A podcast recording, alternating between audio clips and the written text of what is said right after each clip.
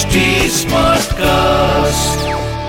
आप सुन रहे हैं एच डी स्मार्ट कास्ट और ये है fever F production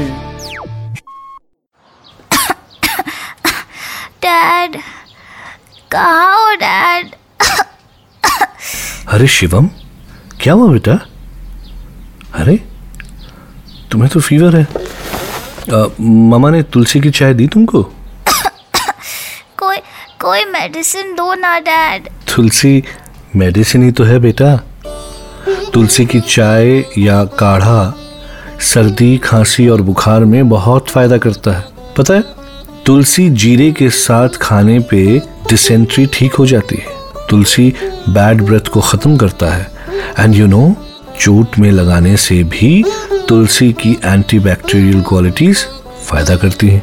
And it's good for acne treatment too बल्कि अब तो साइंटिस्ट कैंसर के ट्रीटमेंट के लिए भी तुलसी पे एक्सपेरिमेंट कर रहे हैं। रियली डैड चलो तुम्हें तुलसी की स्टोरी सुनाता हूँ। बहुत पहले एक राक्षस था जालंधर।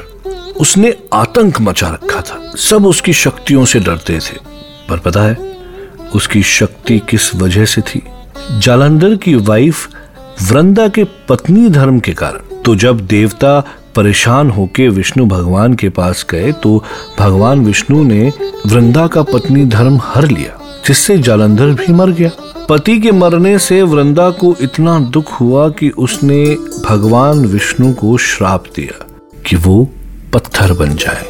इसके बाद वृंदा भी मर गई, पर वो जहाँ मरी, वहाँ पे एक तुलसी का पौधा उग गया। और वृंदा के श्राप से भगवान विष्णु काले पत्थर वाले शालीग्राम बन गए।